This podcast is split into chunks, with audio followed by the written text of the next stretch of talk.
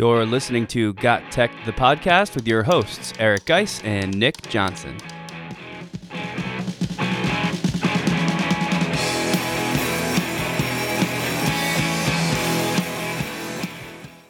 Welcome back to Got Tech, the podcast. This is episode 111 called 20 Engaging End of Year Project Ideas. In this episode, we've collected a huge list of our favorite projects and how they can be done as end of the year experiences in your class. We'll describe each project and talk about some of the ed tech you can use along the way. Check it out.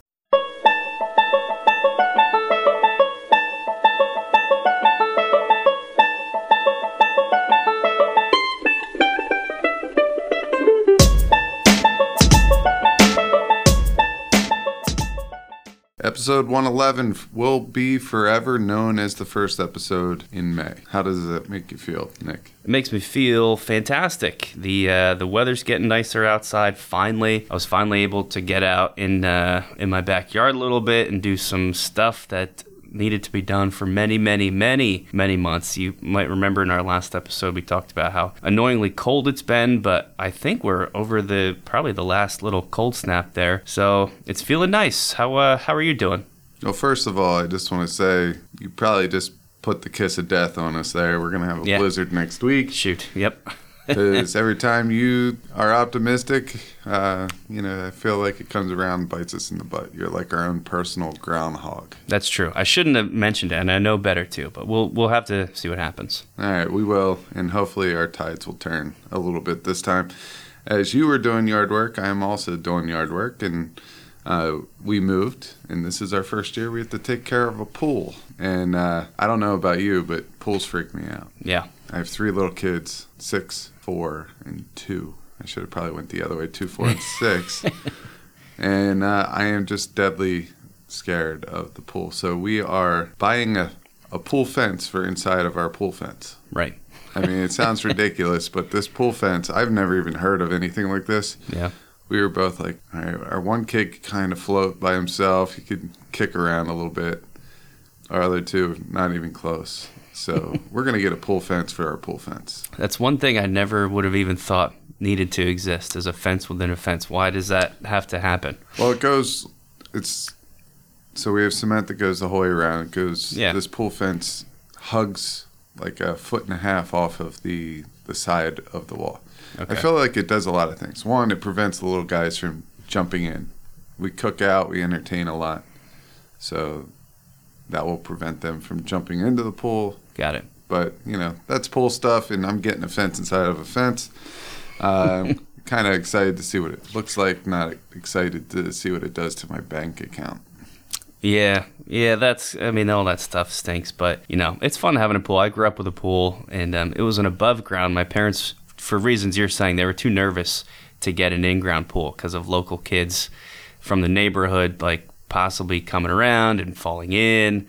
So I totally get the, uh, you know, doubling up on the fence thing. All right, so enough pool talk and two fences. Let's uh, not build up walls as we get ready to go into our main segment here, which are end of the year project ideas. And funny enough, I remember the first time we ran an episode like this, we called it Battling Senioritis. Yep.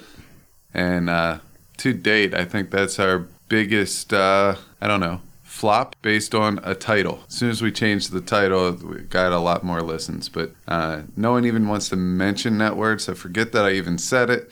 Uh, today, we're going to go over several different ideas for end of the year projects. We'll bring in some ed tech in, in this, but basically, we're hoping that this episode uh, inspires you to try something a little different, try something new, and we're hoping that some of the ideas that we have will help you do just that.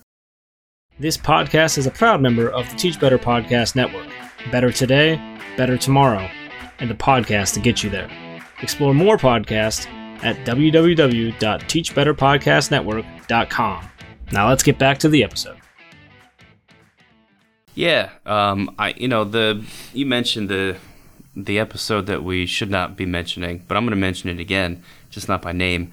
I thought it was a great episode too. I mean, if as a teacher at this point in the year, we're all just kind of burnt out, and this year perhaps more so than any other year, and you know, we we offered, I think, a lot of great ideas there, but I think that it, it was the title that kind of turned people off. But you know, in this episode, under a different name, we're doing the same thing, just updated with a lot more, a lot newer ed tech and some different ideas as well of things that you can do with your classes to wind down the year.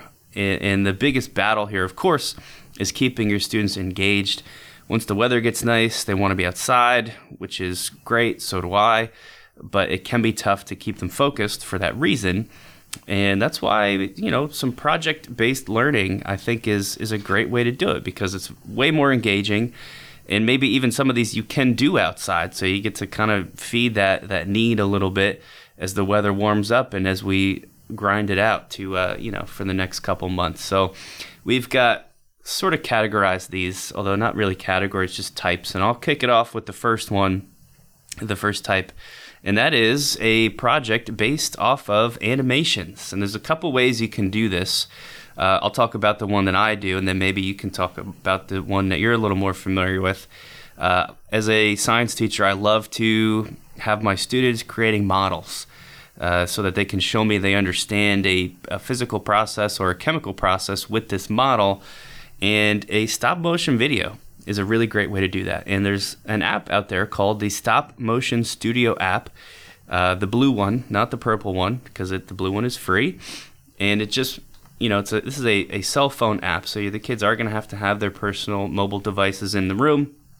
But in most settings, that's probably okay uh, these days. And it's um, it's just great. The app makes it super easy. There's like no training needed at all. Just tell your these are high school kids, of course, but just tell them to download it and maybe like a very brief five minute explanation, and they're off to the races. I always give them a little bit of a uh, uh, I don't know, like a introduction talking about different types of stop motion, how they can use cut out pieces of paper or clay models or something. But you just let them have fun with it and give them some parameters of what this project is supposed to be about. This will take up maybe three, four, five days longer if you want to have their videos uh, shown to the class.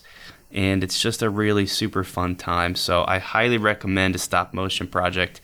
And I highly recommend the Stop Motion Studio app if you're going to do one.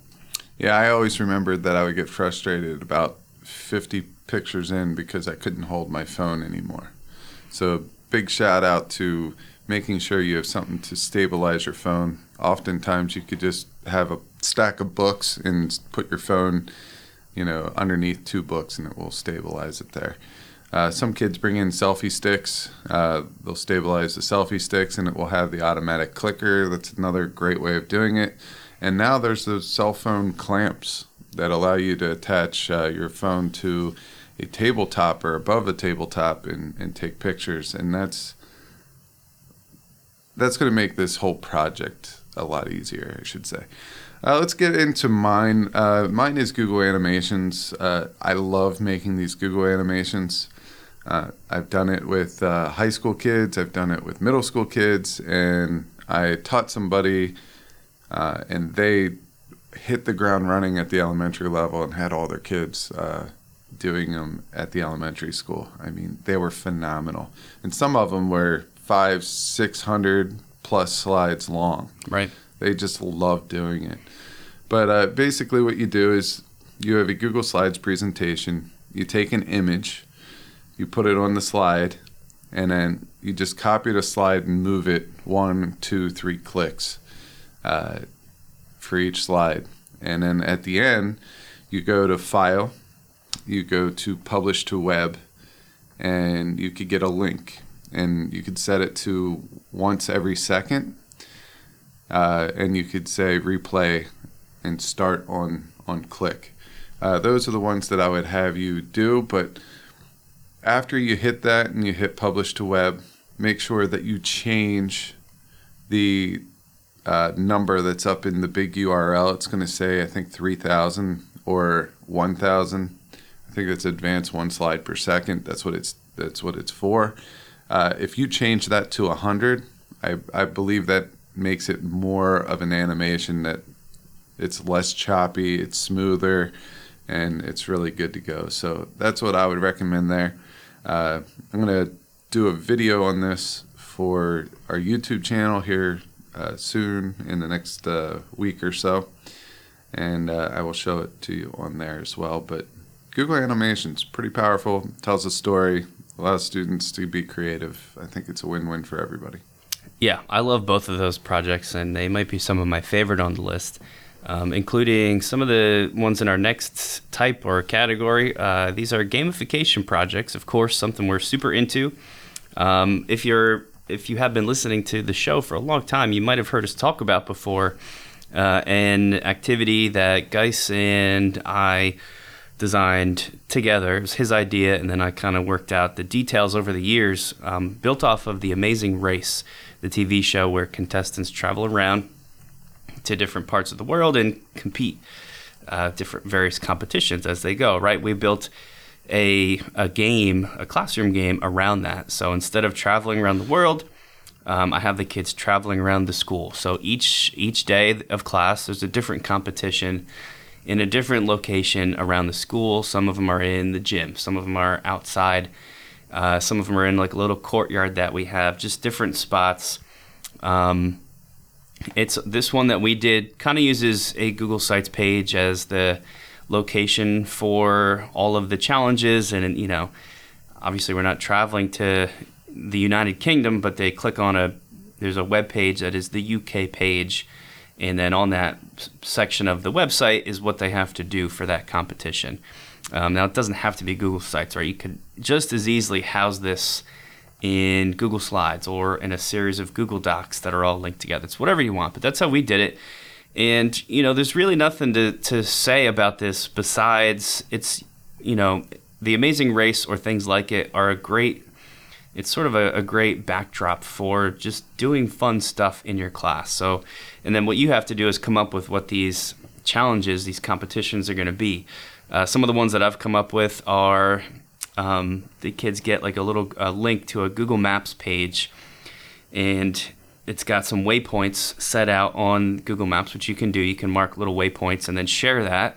So I, I made uh, a Google Maps page with some waypoints around the school and the outside surrounding area, and it's a scavenger hunt. So the kids get the link to this Google Maps page. They go outside, they run around, try and find these hidden things, almost like geocaching style, and they just complete a different chemistry task or question at each point.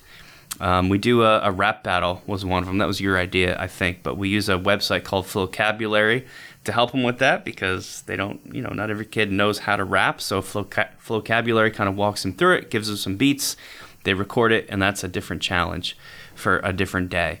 Um, one of them I came up with too is just like recording an instructional video, which is kind of not necessarily boring, but with all these, you want to try and spice it up as much as possible. So I make them do it in a different accent of their choosing, and you can find um, there's YouTube pages out there for any accent you want to do and how to do it. So I think I let them choose between like uh, what is it, French, British, and something else. And then they can just choose whatever one they want if they want to. But I have links to how to do a French accent, and they have to record the instructional video in that accent. And, uh, you know, there's like eight or nine of them. I'm not going to go through all of these, but that gives you an idea of some of the fun stuff you can do and, and all set within the guidelines of, of this amazing race themed game. Yeah, I mean, I think that's awesome. I just thought of one that you could incorporate in there, so I'll share it. And this isn't actually part of our, our list, but going along with the scavenger hunt, if on the uh, web page, if you get them to I don't know, look at a resource, have to answer a couple questions in a Google form, and that gives them a clue that they have to write down. And it might just say one and then give a definition or something that goes along with the resource that they just uh, looked at. And at the end, they'll figure out that each one of those uh, clues are really the clues in a crossword puzzle. And then you could highlight a couple of the blocks within the crossword puzzle, and that gives them a secret code or a secret message cool. to uh, get the next resource or something like that. So I don't know, just thought of it because you were saying uh, geocaching like activity. So if anyone doesn't know what geocaching is, we have an episode on that in our first season. something that Nick and I uh, do a lot. Uh, we did a lot more prior to kids, but uh, Yeah. basically, uh, there's a site called geocaching.com, and anything that has, gives you access to the satellites uh, with coordinates and things like that, you could use. You could use your cell phone. You could use a handheld GPS unit, and people hide things in the woods. And you might just go out and take a normal hike with your family and and find a box full of goodies in the middle of the woods. And the whole idea is that you uh, go there, you take a little trinket out of the box, and you leave a trinket, so it always replenishes itself. So uh, geocaching is pretty awesome, especially when you incorporate it into education. I'm going to go into my next one. Uh, I call it the seven quests. Uh, what what I really want you to think about is a minute to win it, because a lot of times in AP courses and sometimes in our regular courses, we get done with the curriculum early, and what do we do? Some people watch videos. Some people, um, I don't know, like just do a review for the final 17 days in a row or whatever it may be. Some people take all the time and they're perfectly organized and they're they have uh, the content planned out to a T and that typically just isn't me. So what I like to do if I get done early is I like to find creative ways for them to work with the content, kind of like with Nick with the Amazing Race. But I want them to build stuff, and I don't want.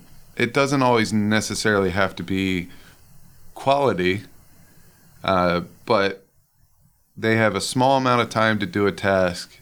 And whatever that task is, is connected with uh, content. So we had a teacher here at the high school that uh, one of their their quests that they had to do at the end of the year was they had to collect cardboard uh, for a week. They bring in the cardboard, and then what they had to do is um, make a fort.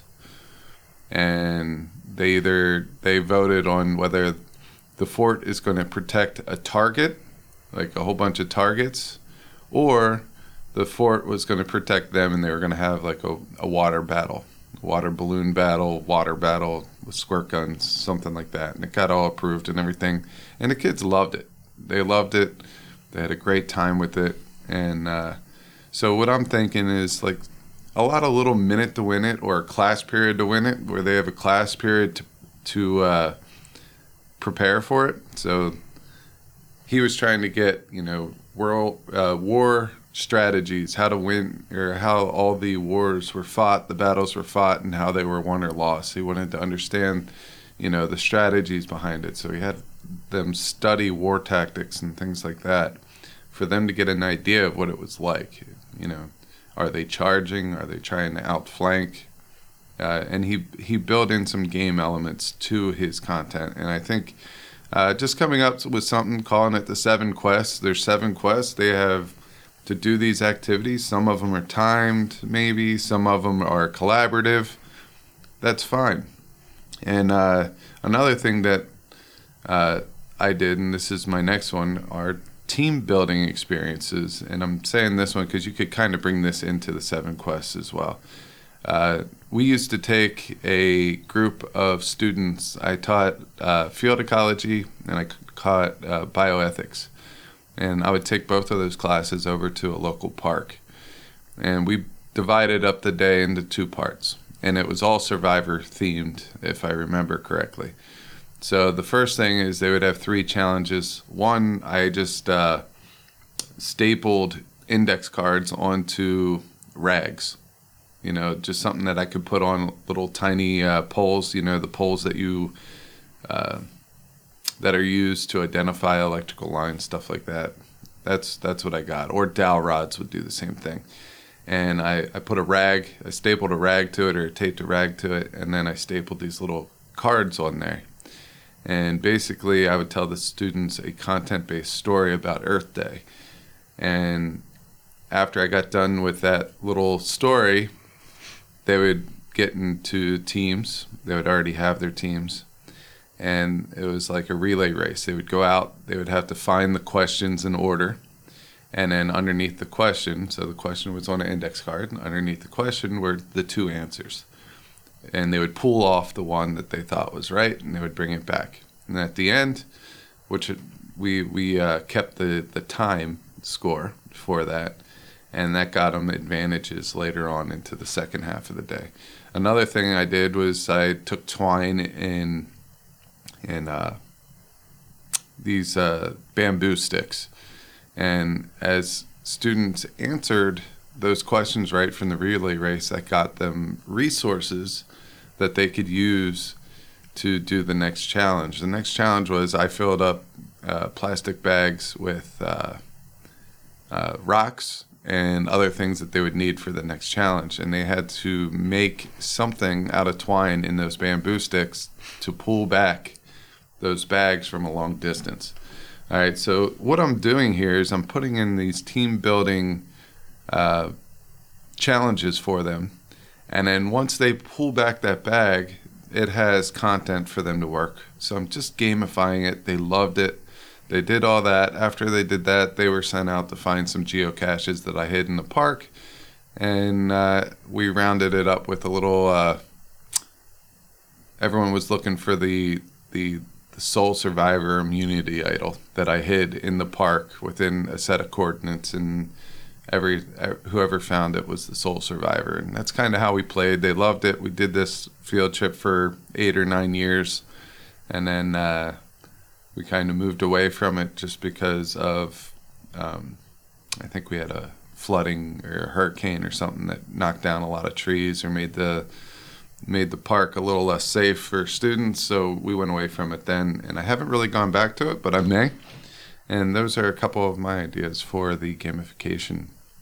Yeah, the beautiful thing about the the park uh, field trip, um, you're you know as a an aside to all this, you're teaching the kids about local park systems and the importance of that. And a lot of these kids, they don't even know that these parks are like there. At least most of them don't know. So you're just getting them out there. It's going to be free.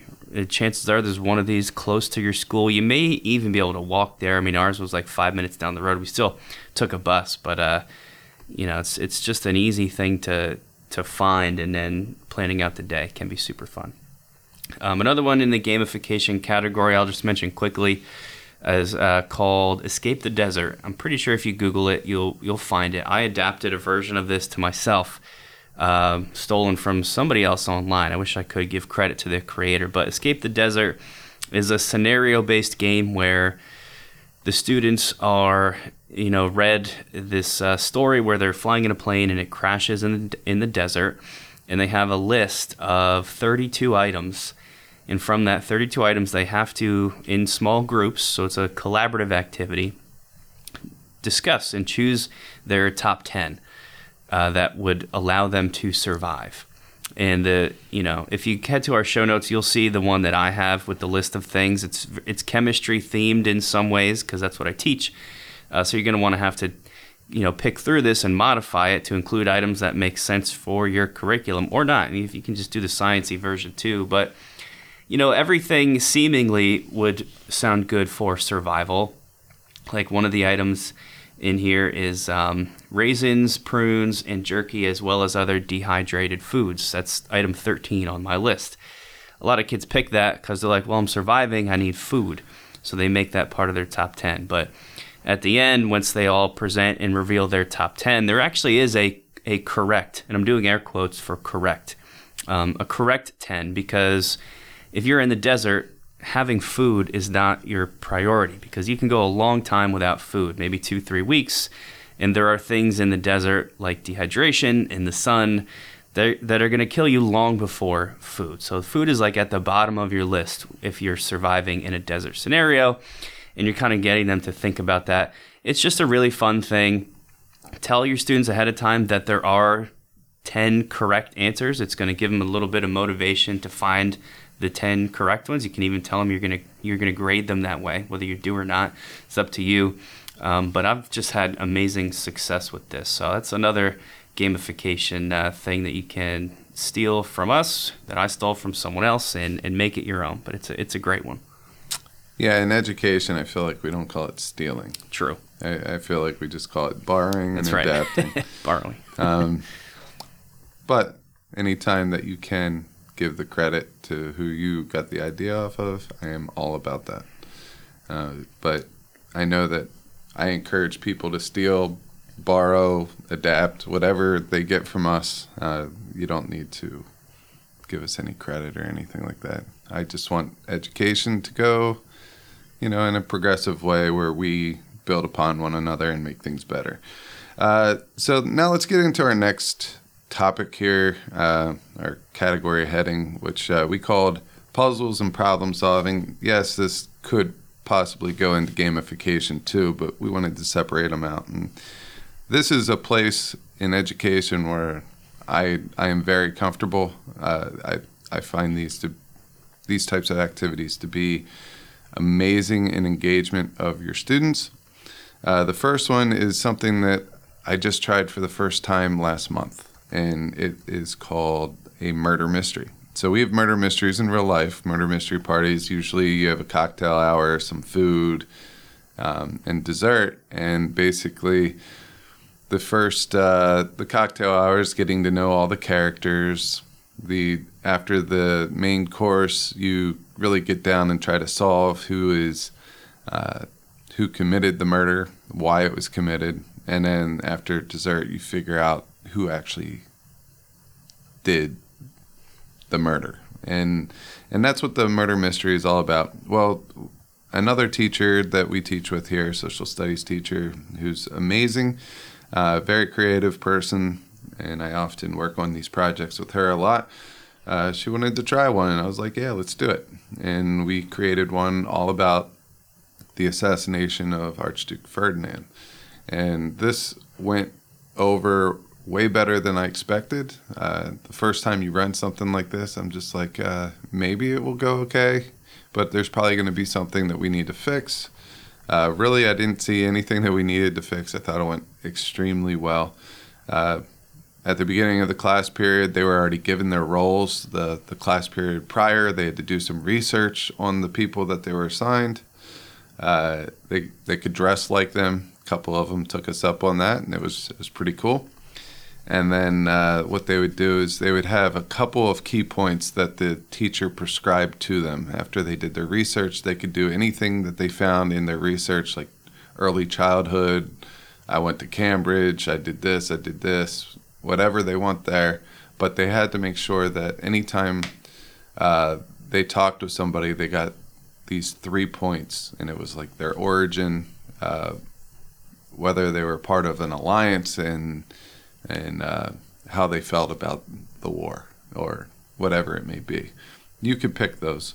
So that's what they do. The first ten minutes is they just go around. They take notes on everybody. We gave them these little these little uh, three inch by three inch uh, note notebooks that they could write in, and then uh, after that, they went into the narrative. Uh, and this is where we showed them a video, like four or five minutes long.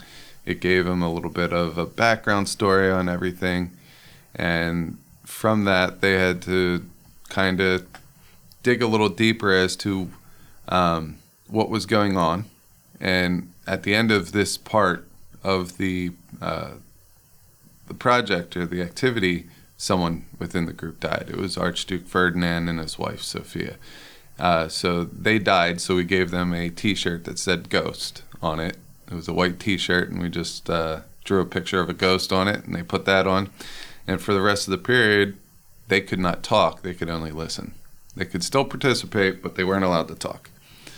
And uh, so they got that. The third activity, uh, they had to look at some primary resources, get a little bit of other things that were involved in the process and then finally, before they left, they made posters based on the primary sources that helped them with that. Their exit ticket was they had to come up with a personal response or uh, one page reflection who was really responsible or what event was really expons- responsible for triggering World War One. And it was cool because you got some people that said obviously the the one that assassinated Archduke Ferdinand, but it wasn't really. Uh, we got some other clever answers that, you know, that assassination did happen, but if the one guy didn't spill the beans and who was the mastermind behind everything, it probably wouldn't have led to war. Uh, so the murder mystery was cool. The second one are escape rooms. We've talked about escape rooms a lot. There's digital, there's in person, and there's hybrid. Uh, there's advantages, disadvantages to all. Digital, the advantage is it could be done anywhere, anytime. It's very cheap. Uh, and I encourage you to go back and listen to our Escape the Room episode. Our hybrid one is it brings the cheapness, like it doesn't cost anything really to do other than you have to have technology there. Um, but you still get to print out copies of stuff, so there's still manipulatives that kids can interact with, but you don't need to worry about the the cost of boxes and locks. And then the physical one, which is probably the most fun, but it's also the most costly. Um, the physical one, you have to worry about the cost of locks and, and boxes and making sure everything's perfect and the locks don't break and things like that. But all three of these super engaging for students. I never hear anything but "Can we do another one?" and uh, "This was really cool." That type of stuff with these ones. So um, please make sure that you check out our previous uh, episode on uh, escape the rooms. We'll link this into the show notes. Uh, but that that is a great one if you want some ideas there. We also have YouTube videos on our YouTube channel that shows you how to make a digital escape the room. So pretty cool. Yeah, there's lots to get into there, but like you just said, the best bet is to go listen to some of our other shows, uh, specifically focusing on that. If you've got some money uh, in your school's budget, or uh, if you think you can um, wrangle something here at the end of the year to pay for. There are pre-made breakouts as well through services like Breakout EDU. Um, if you want to sort of use something that's pre-done. Um, but yeah, those are all awesome ideas. And so is our next category, of course. All focus on content creation, having the students make uh, make things. When we say content, really we're talking about you know web-based content, things like podcasts, videos, blogs. Um, we've also put like a photo contest in there that gets published online. And this can be another really fun way to have the students engage with something because, you know, the idea with when you create this content as a class, it's not just being turned in to you and you grade it and then it just goes into a pile or eventually goes into the trash like maybe a poster would um, best case scenario, it hangs up in the classroom, right? But if it's a podcast or video, you can actually publish it. Video goes up on YouTube. Podcast gets shared, you know, through one of many optional free podcasting services for education. Um, same thing with a blog; it goes up on your class website. All of these things live on forever, so that gets some buy-in for the kids. We've talked about that idea a lot recently. Um, if you head to the show notes, you can find a link to the a, a, Google Doc that I use for my own class podcast project. Uh, just to give you a sense of, I mean, mine is like super, super involved, but I really try and stretch it out. This is like passion project combined with class podcast, combined with poster. There's tons of stuff in there. But um, just to give you a sense of what that can look like, um, you know, for me, I let the students choose a topic of their choice that chemistry relates to, and they have to explain explain that really. Explain the chemistry behind it so they can pick anything they want. Last year you know we had someone do the chemistry of an alligator's stomach which is oddly interesting. You wouldn't even think about it right? But that's a podcast episode five to ten minutes long. Um, and it actually you know they record it they edit it they make a poster that goes along with it. That poster becomes what's called a show art so an image that represents the episode and it's it's there. It's there now, and you can you know if you go to any podcast player, you can look up chemistry connections, and you can find that episode and all the episodes. And in a couple weeks, we'll be starting up season two of Chemistry Connections with my class this year. So this is a really cool way, especially once it's an established thing, because the kids this year are now you know they become part of this sort of ongoing chemistry podcast that comes from our school in my class. So I love this idea. Check it out. Um, if you're going to do it, there's lots of podcast hosting services out there. Um, Simplecast and Castos are two that are totally free with unlimited storage, just so you know this can be done without any payment at all on your end. If you don't want to even deal with that, you can just post a YouTube video that contains their podcast audio, and that counts as well and it's sort of like another workaround to sharing these things out. But it's just an awesome, uh, awesome project idea. Yeah, I, you know that I'm a big fan of students doing podcasts in class, uh, and I think we've we've covered that, you know, pretty extensively over the last year or so. Uh, I'm going to get into the next one in the sake of time, and this is uh, presentations. So with presentations, there are three different ones that I came up with. Uh, the first one is PechaKuchas. We we did talk about these in the past. It's been a long time. I just uh, incorporated this into an English class recently after taking a hiatus from this project uh, during the uh, COVID months where we were remote. But PechaKuchas are done in Google Slides. You've basically the students have 20 slides and they have 20 seconds per slide. You set the timer so they need to be well organized and well rehearsed. And they have a topic. So we did the 1920s, themes of the 1920s, and we talked about prohibition and things, uh, some of the other themes that are found in The Great Gatsby. And what's awesome about this is one, all the presentations they're not boring. And the reason is is because there's no words on there unless they're part of a graph or a piece of data or an infographic. Then there could be uh, words on there. Other than that they're pictures. So for some reason when there's words on a slide people students just want to check out. But when there's pictures they seem more actively engaged. And when you tell them that when you tell them nothing like, if you tell them that they're not going to be handing out any notes to any presentation, well, then some of them will probably take notes, some of them won't. If you say that uh, you are going to hand out notes, they're not going to pay attention. But I found out this is the third or fourth time we ran this.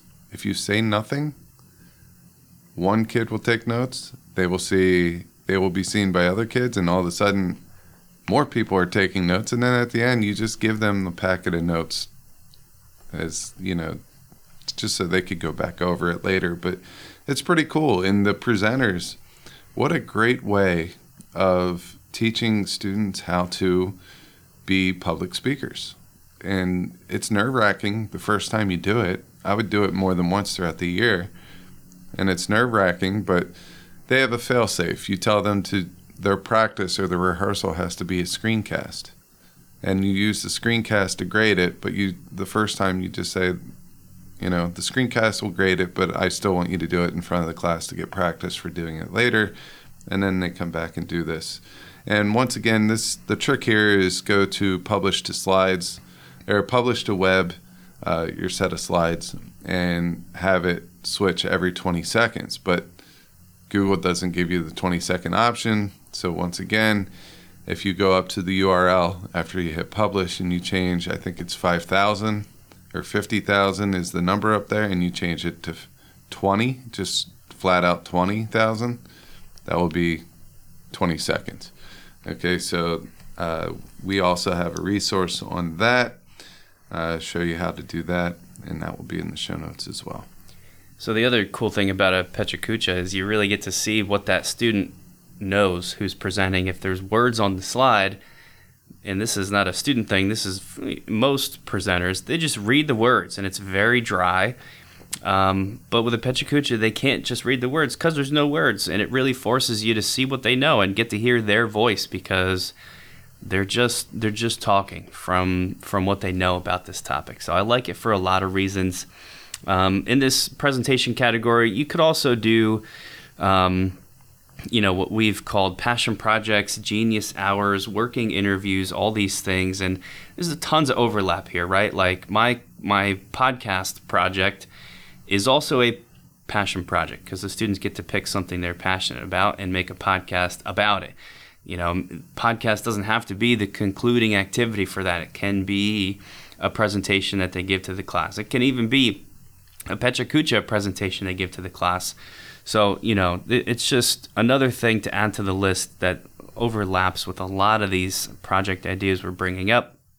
And with Genius Hour specifically, we've got an episode on that as well if you want more info. But the idea that it's, you know, an hour a week or whatever it is, however you want to set it up, where the students get to work on any project of their choosing. It's supposed to be like very free form with any any product of their choosing too.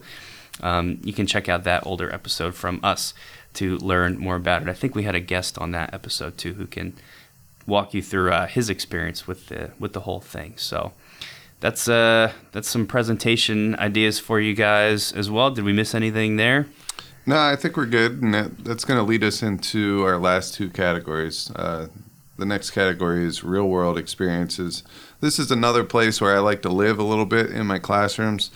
Um, and under here, I have uh, three words or three three uh, topics to talk about: game commissioner, politician, and outside speakers. Now, when you think of that, this is a very uh, weird list, but I'm going to go in and kind of give you what I'm thinking with all these.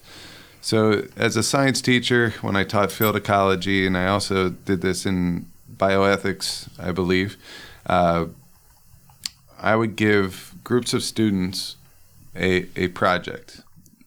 Uh, it was based on their their group collectively is a game commissioner team.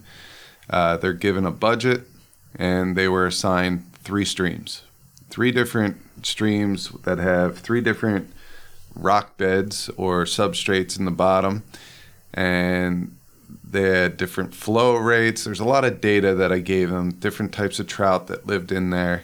I gave them the living conditions that you know these types of trout can survive in, like the pH levels, the the water temperature levels, uh, things like that. And I got them to think of how they would stock these streams based on a limited budget, based on how each stream could support that type of trout. And I told them uh, that based on your group, I usually make five or six groups, but based on your group, five of the groups will be fired or not hired for the job, and one group will be hired for the job. All right, it's safer because they're in groups. And anytime you do something in a group, I feel like you could get away with that. Whereas if everyone was individual and you just told them they were fired, I, I feel like that would lead to more issues.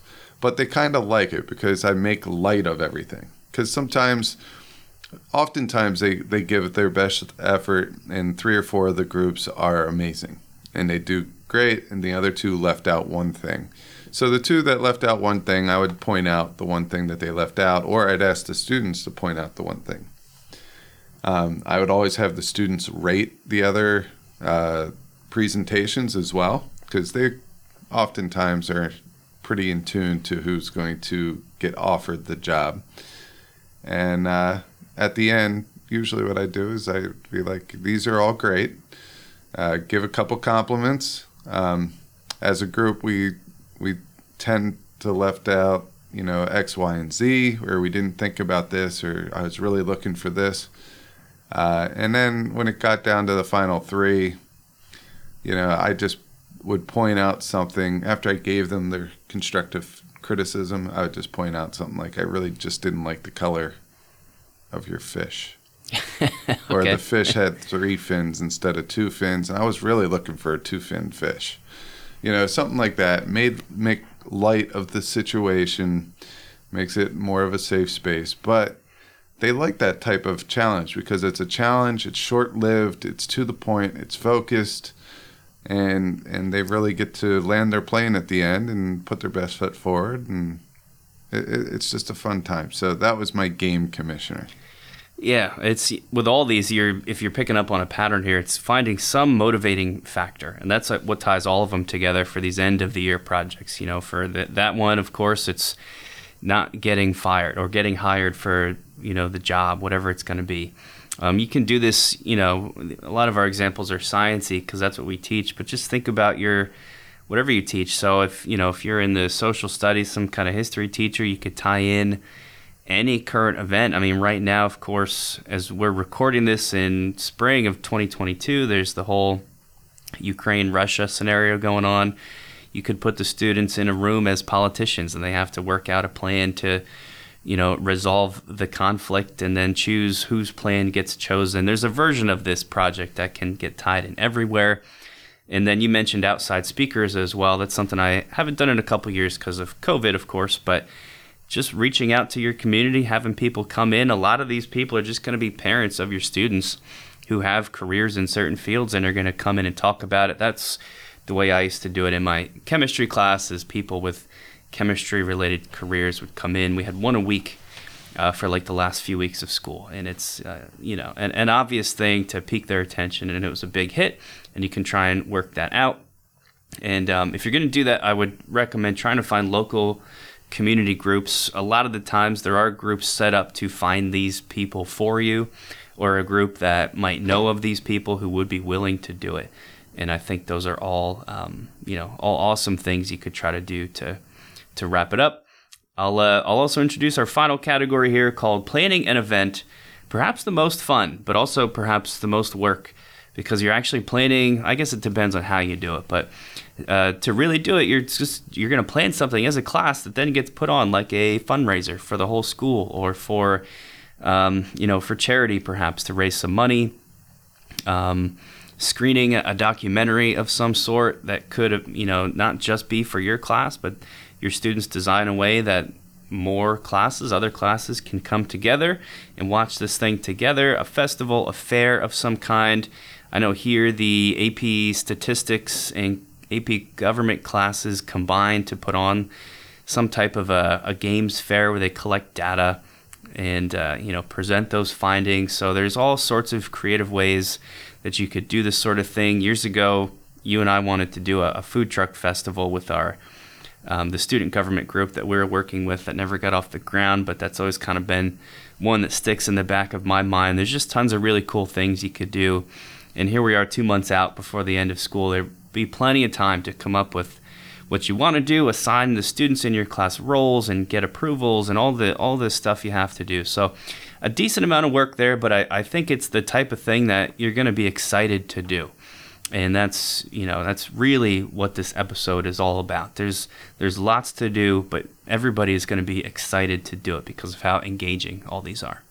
Yeah the the plan of event i wish that a lot more schools would adapt after the third quarter the last quarter is either job shadowing uh, some type of service learning project or planning an event something along those lines because i feel like once we get into the fourth quarter it's really everyone just finishing up and holding out for final exams. And now that final exam seems to be going away, uh, it seems to be optional at this point, uh, and a lot of people are going away from it.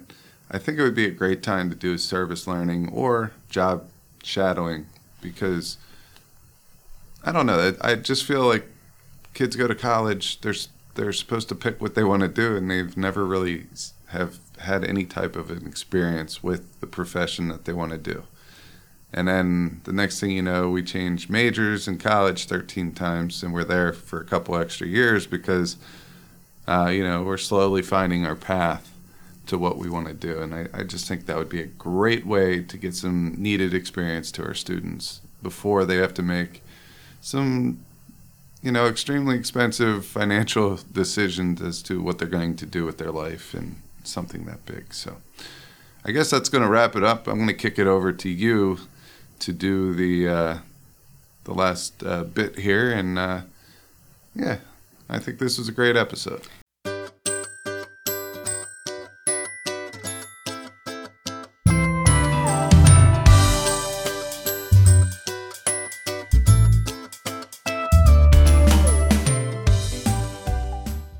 Yeah, this is kind of like the like a, the ultimate list of what Got Tech the podcast and gottech.com is is all about. And we've mentioned so many of the things that we've done, you know, entire episodes on over the past few years of this show.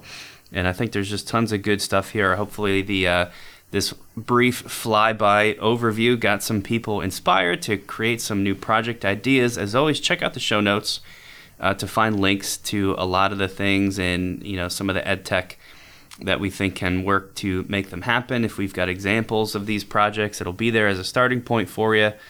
And uh, you know that ties in with, as always, doing us some favors, subscribing on Apple, please, if you're going to subscribe. But Spotify, Google, Stitcher, uh, you can find us on YouTube at, at We Got Tech as well uh, for our, our video channel there, Facebook, uh, Twitter, all that good stuff. Uh, write us a review if you really want. That would be awesome. Uh, hopefully, an Apple Podcast review is the most helpful.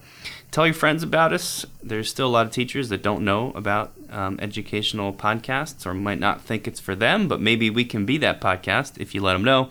GotTech.com is our website where you'll find show notes and episodes and free stuff and blog posts and much more. And we are very lucky to be part of an awesome podcasting network by or called the Teach Better Podcast Network. So check out those guys as well, where you'll find our show along with lots of other really awesome educational podcasts. Thanks for listening. Thanks for listening to Got Tech the podcast. Remember to subscribe to our show and follow us at We Got Tech on Twitter so you can stay up to date with the latest episode releases, blog posts, product reviews, and PD announcements. You can also follow Geis and I individually at Geis Got Tech and at Nick Got Tech on Twitter or on Instagram at Nick Got Tech. Finally, remember to check out our website, gottech.com, where we post all our episodes, articles, and resources available to you for free. Until next time.